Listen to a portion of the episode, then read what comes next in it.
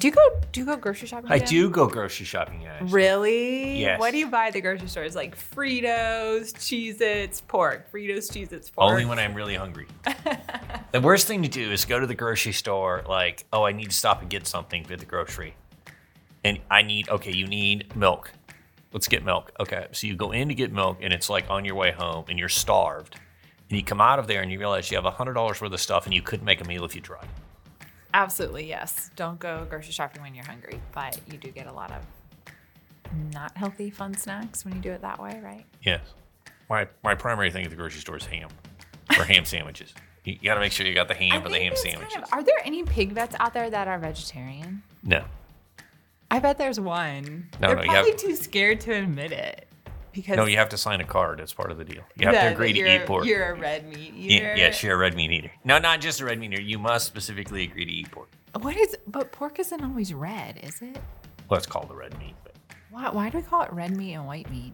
Uh, I don't know. Chicken is kind of white though. Okay. Yeah. I definitely think beef is red. Yeah. But... And then in chicken, there's dark and light. It's really yes. interesting. Okay. Hi, I'm Doctor Jim Lowe. And I'm Doctor Ashley Mitek. And welcome to The Round Bar.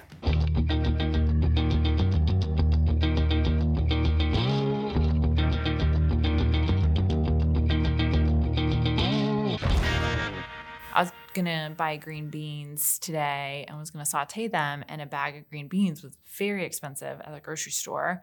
Um, why are we seeing these prices go up and supply issues and lack of avail- availability with food?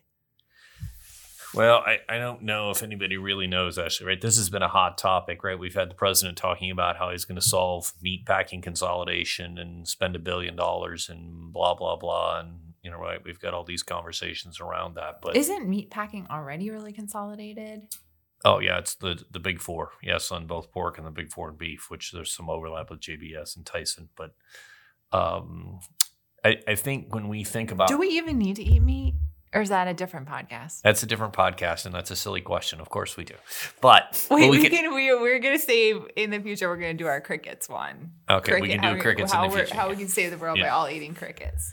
Um, I think it's a complicated question about why is food so expensive right now. So if we look at Farmgate, so we think about this, Ashley, and, and we think about prices. We think about them in multiple levels, and the phrase you'll hear is Farmgate price. What is Farmgate? So that's the price generally we accept that the producer, the farmer, uh, is getting paid. So, you know, at the gate of the farm, what was the price that came out? And that's kind of a generic term that gets used. So what's the producer price or the Farmgate price? And then we've got retail price. And then you've got all the processing in the middle. And so, right, so there's a lot of things that go on. So I, I think there's, you know, a lot of things at play. And I, I found it interesting. You said you went to one specific grocery store, which we both shop at and we love, and it's low cost. Um, and you could still buy a bag of broccoli for ninety-nine, frozen broccoli for ninety-nine cents or whatever. But yet you go to the other side of the store, literally across the store, and there's fresh broccoli, and it's now two dollars and seventy-nine cents, and it used to be one dollar and seventy-nine cents or whatever, right? And so it's really gone up. So why is that? So I, I think we're looking at multiple things, and maybe we have to unpack how the food supply chain works, right? So frozen stuff, um, when we think about frozen, frozen broccoli, frozen green beans, frozen meat, we can harvest that and put it in the freezer. And so it's not subject to kind of short-term supply and demand disruptions. But everything that we have that's fresh, so particularly fresh vegetables, but meats to that some extent as well. Right, those things are really subject to kind of the vagaries of the supply chain um, in the short term. And so, right, we we if you have fresh broccoli, it, it, that's perishable. You can't make fresh broccoli. You can't harvest a, a head of broccoli in Florida or wherever we were raising broccoli today and put it um, in the grocery store six months from now. Right, it's it's got a short a couple of weeks or something. Right, maybe a few weeks.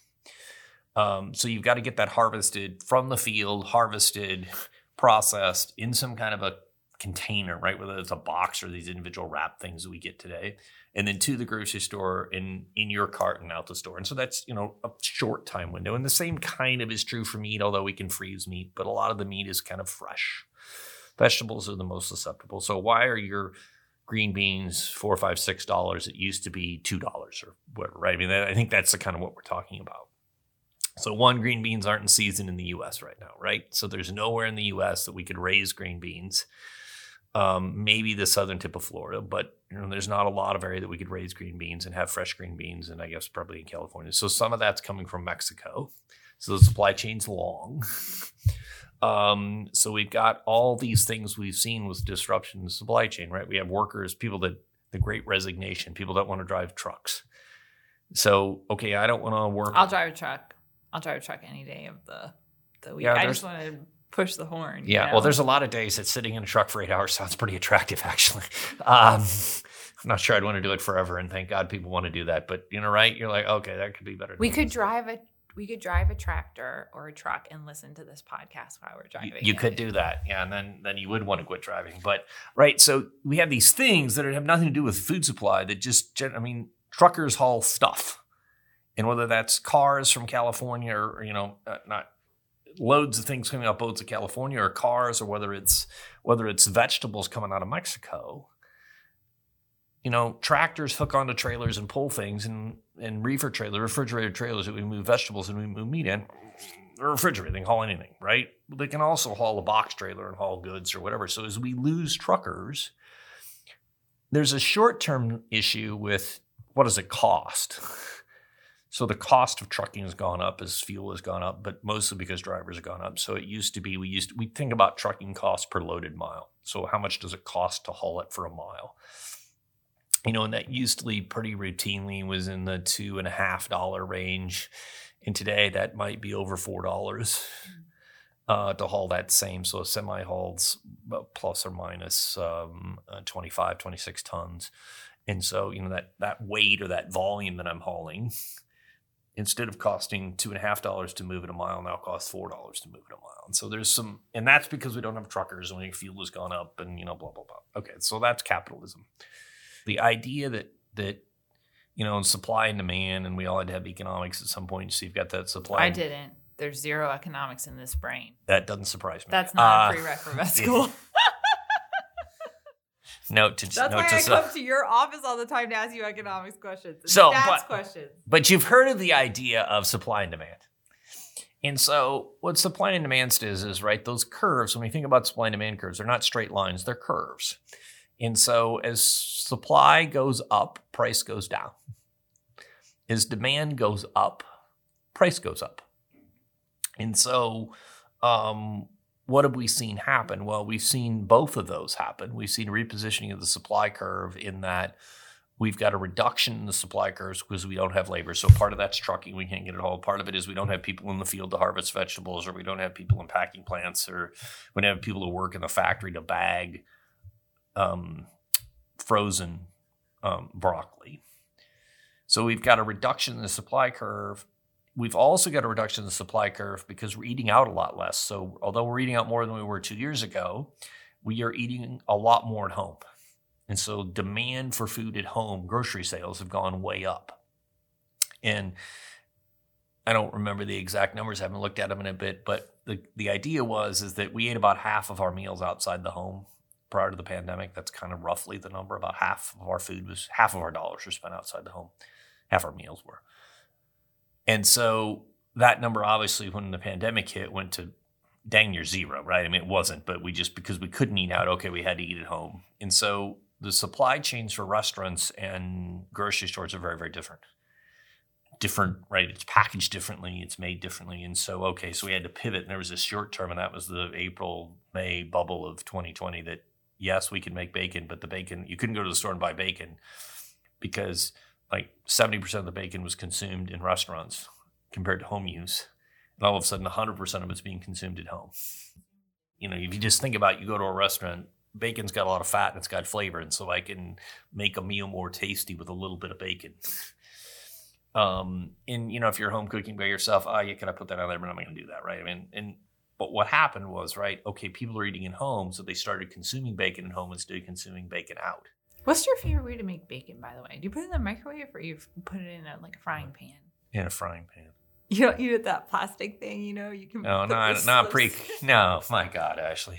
I don't know. It goes, and these people want to bake it, and I suppose that's easier, and it, it properly goes in a frying pan, and you save the grease to cook other things in. Let's just be clear here. Um, but we think about, right, so what happened was, right, okay, so we're making bacon in one, in basically in twenty-pound boxes, because that's how restaurants buy it, in a sheet in twenty-pound boxes, because they're going to cook it in an oven.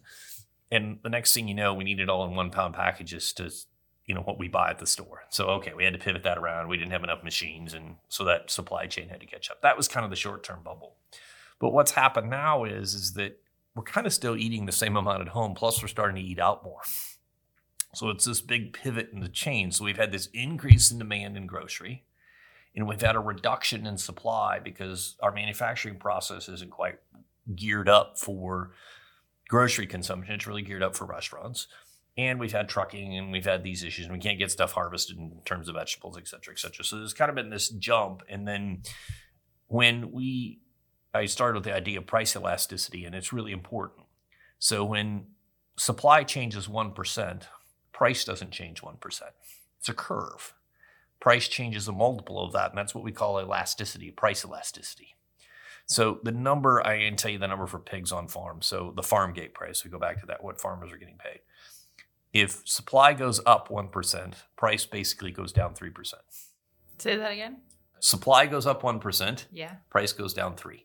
Got it. It's a three to one ratio. Okay. So small, the idea of price elasticity, you don't get on the numbers, so sometimes that number is really big, sometimes it's small. But the idea is, is that a, a small change in supply or demand is magnified in the price.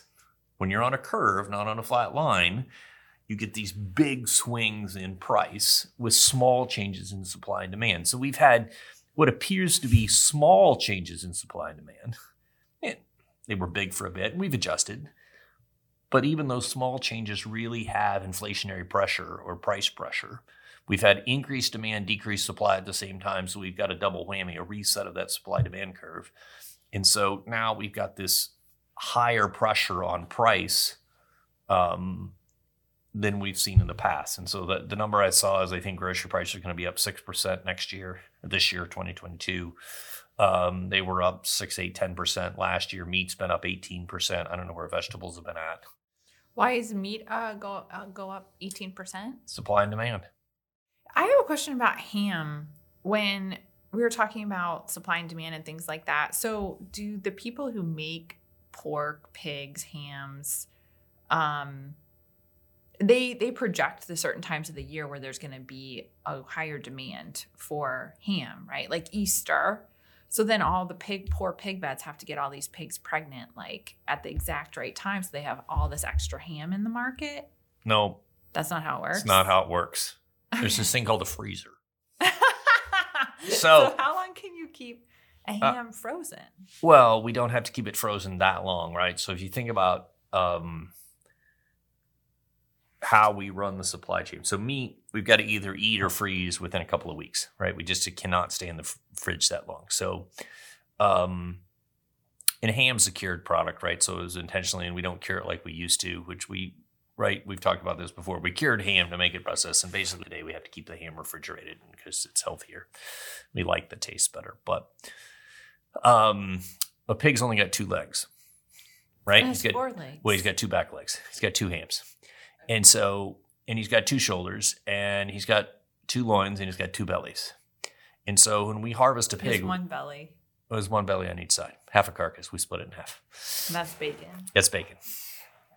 So the deal is, right, that we have to eat, we have to use all those parts. And so that demand for individual parts changes throughout the year. So in the summer, we sell shoulders, front front legs, Boston butts, picnics, at an exceptionally high rate because that's what we make barbecue out of. That's what pork barbecue comes from. And so with this change to All, every, everything that says pork barbecue on a menu is a shoulder? Normally, yep. That taste that we essentially, and the, the texture and the taste and the flavor we associate with pork barbecue is a shoulder. It's a front leg. And so... that demand is significantly higher in the summer than it is in the winter. Because you got all these knuckleheads like me. I don't go out and smoke a shoulder in December. When it's eight degrees outside. And when it's eight degrees outside. But, ah, we're going to do that in the summer. We got barbecues, right? That's a barbecuing thing. Pork loin demand goes up in the summer because of barbecues. So they stockpile that. We stockpile it in the freezer. Mm-hmm. Because they know there's going to be a huge demand for that in the summer. That's right. And not such a huge demand for ham. For ham. In the summer. So we accumulate hams over the summer for Christmas and Easter. Now, it's not the same ham that in July, right? We rotate that stock, but you you increase. Make sure you get the one in the back, folks. Yeah, that's first in, first out.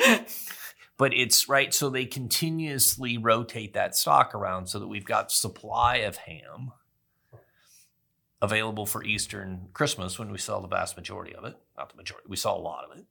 And we also export less. We export a lot of ham to Mexico. And so they actually take them as green. They cook hams that are not cured. So again, cultural difference, we've got a different market for these products. And so that product's going to go, we export that all year long. And then when it's some time for Easter, we just slow down our exports. Ah, we need more ham here. We've got more value in ham here. And so you've got the, the market's really, really complicated because you got to get rid of all the pieces. And so they sell those pieces and they freeze some and they figure out how to meet the market demand. The interesting bit is a fun fact. We need a big ham at Christmas and a little ham at Easter. Because we don't have as many friends on over at Easter, no, there, there's, or what? There's a preference. Excuse me, the other way around. We want a little ham at Christmas and a big ham at Easter. Probably because ham goes with something else at Christmas. I wonder about Thanksgiving, too. Uh, not big demand for ham. Christmas and Easter, turkey. The two big markets. Yeah, turkey is the big market. But we need a small ham. We need an eighteen-pound ham, and we need a twenty-two-pound ham. That takes very different pig, and so we sort that. And, you know, it's... If, if, I don't know. I'm not a meat selling guy, right? I, but I've seen enough of that. It's a really fascinating bit of how they take all these sizes and shapes and pieces and go fit that into what the consumer wants today. But when we're back on this price thing, right? The interesting bit is the farmer's not making any more money. Why not? Um, because the farm gate price, what we get paid at the farm gate, isn't changing. Isn't driven by what the demand is at the consumer. So it's really driven by what's processing capacity. So if I'm a pig farmer, who's paying me? Guy who's butchering them? Yeah, the packer. Mm-hmm. The packer processor. And they pay you per pound? Pay us per pound. Or per pig? Per pound. So you have an incentive to grow large pigs. Well, we have to grow it in the right window. It's a very, it's a, there's a contract specification. You have to hit this weight window of the carcass, not of the actually the live pig. And so we need a two hundred twelve or a two hundred eighteen or two hundred six pound carcass. And so we're dropping a carcass in, and that's where you get paid the most, and you're just counted out. It's a whole long conversation about how we get what's the right weight and how do you optimize that. But demand there at that market is actually how many pigs are available relative to how many pigs they want to harvest, how many cattle are available and how many cattle they want to harvest. And a little bit, then so as consumer demand goes up, Um, they're incented to harvest more. Does that make sense? Mm-hmm, yep. Is they're get paying a higher price. That, hey, we we need more, so they bid the price up. So consumer demand is only indirectly related to short-term farm gate price. And there's been a lot of work to try to figure out how do you balance that out, how do you make that work better, et cetera, et cetera. But um, long-term consumer demand, including export, has a huge driver on farm gate price. Short-term consumer demand doesn't have very much variation. So to give you an example, prices spiked in May of twenty twenty, right? To go buy a, a, a pork loin was six or seven or eight or twelve dollars in the grocery store because we couldn't, they couldn't get it processed. The price at the farm gate was damn near zero. Because the processor couldn't get people to work, they didn't have any demand. They couldn't. They couldn't harvest pigs, so there was no demand to harvest. But yet there was still demand in the marketplace. So that piece in the middle got disrupted. So think about a pig farm today and the supplier. A cattle farm today is like an auto parts supplier, right? General Motors sells the car, but General Motors can't sell a car without all these auto parts suppliers giving them all the pieces to make the car. And so when we in the grocery today, the farmer supplies the parts, that is the animal, but that's part of a very long, complicated chain to get it where it's at. I mean, you've probably seen, and I'll just talk about the pork stuff, right? Like, well, bacon's an obvious one. Bacon is not belly. Bacon is belly that's been fairly heavily processed. So it's that processing bit that adds value. You can go to the store today and buy tenderloins that are pre-seasoned, or you buy chicken parts that are all pre-cooked and breaded and whatever, right? That's the further processing chain. So the the pig or the chicken or the calf is just part of that. It's a piece of the total package, the value package we put out there with the consumers today. And the consumer continues to tell us they want to cook less and less, right? So you've got everything from Blue Apron, where it's pre-prepared, but you have to cook it, to literally ready to eat in the grocery store with, like, you know, these pre-cooked or not pre-cooked. T V well, frozen dinners. T V, yeah. And they're sophisticated frozen dinners today, right? I mean, that's what's really coming down the pike. You'll see pre-cooked. We've got this grocery store in town here, Harvest Market, right? You just walk in there and Whole Foods or whatever.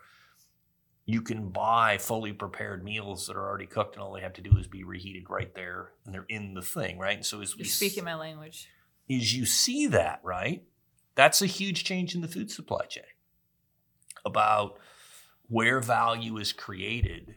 Um, and that's less and less in making the part, that is the muscle. And the muscle's being transformed, and that's part of the inflation bit in grocery. Now, when you ha- are a pig farmer and you have... You you know have I don't know how many we've talked about this before. What is there, like a thousand pigs on a farm or five thousand pigs on? There's a lot yeah, of pigs. A lot of pigs. Yeah. That not this notion of there being ten pigs on a farm is probably not realistic. But um, so are all of those pigs going to the same processor? Like they're contracted out to one place, or do they split them up? Or t- t- today, most of the time, they're going to one processor. And then are those, do they just do a yearly contract? We expect X amount of pigs and we'll pay you this much. That's it in a year. Most of the time they're long-term, three to five year to seven year agreements. Okay. Um, and you do that because you've got to have some certainty that you've got a market for the animal that you own. And the same thing happens on the cattle side today, that feedlots are contracted to a packer or two packers or, you know, right? So if I'm uh, a Jim Lowe pig farm and I've got, um, ten different farms that I own, which is pretty typical today. I might have agreements with two packers, not one, uh, or three or whatever, but I would be con, those pigs would be contracted, cattle would be contracted, at least maybe not priced, but I have an agreement on where they're going to go so that I know that I've got a shackle to, to harvest those critters on the day I need to harvest those critters. And that's a big change in the market compared to twenty years ago. So the pig farmers have a little bit security, even if the consumer price changes, they're still gonna get the same amount for the pigs, essentially. No, uh, it's still a market-based price. Oh, well, I wouldn't sign that. I'd be like, I want you to pay me this for three years. That's not how it works. I think I need to do the negotiating for you. You would fail miserably. Right. So, th- but there's a reason we have it that way, and that is that, right, you want the up and the down. So you're in the market, right? And so you're saying, I, I'm willing to take the risk. And then my job as a farmer is to figure out how do I mitigate. Um, and there's financial tools to do that. There's, right, I mean, I can, and what you've seen today is is a movement away, in, in the pig side particularly, not so much in the cattle side, but a movement away from live animal or carcass pricing to uh, pricing based upon the wholesale value, cutout value. So what's the value of the carcass? Uh, which tends to be a lot more stable.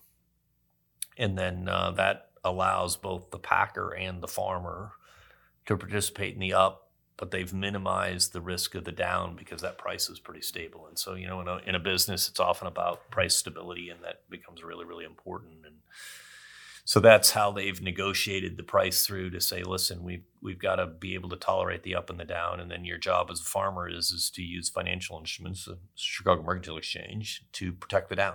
And so you say, listen, I can't accept a price below this, and so I need to protect that with some financial instruments called forward contracts. Or what is that? What? what That's another whole podcast. I should, we could talk for hours about how you use the Chicago Mercantile Exchange commodities markets to protect price.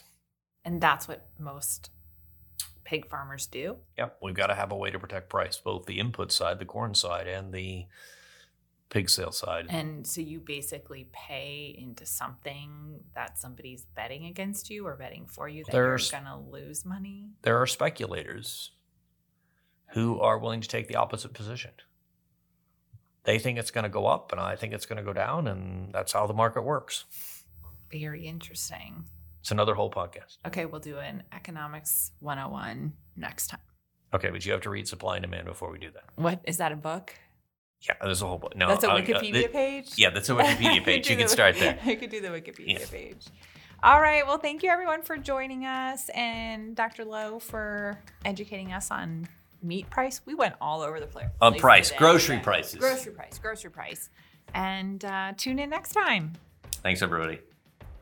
Thanks for joining us. We hope you enjoyed listening, and we'd love to hear from you, too. Find us on Twitter. Our handle is at the Round Barn One. We may even share your comments on our next show. Please subscribe and tell your friends about the show. It's available on iTunes or the podcatcher of your choice. One last thing. We also offer a wide range of learning opportunities for folks who work with livestock and veterinarians, too. You can learn more at online dot vet med dot illinois dot e d u. See you soon.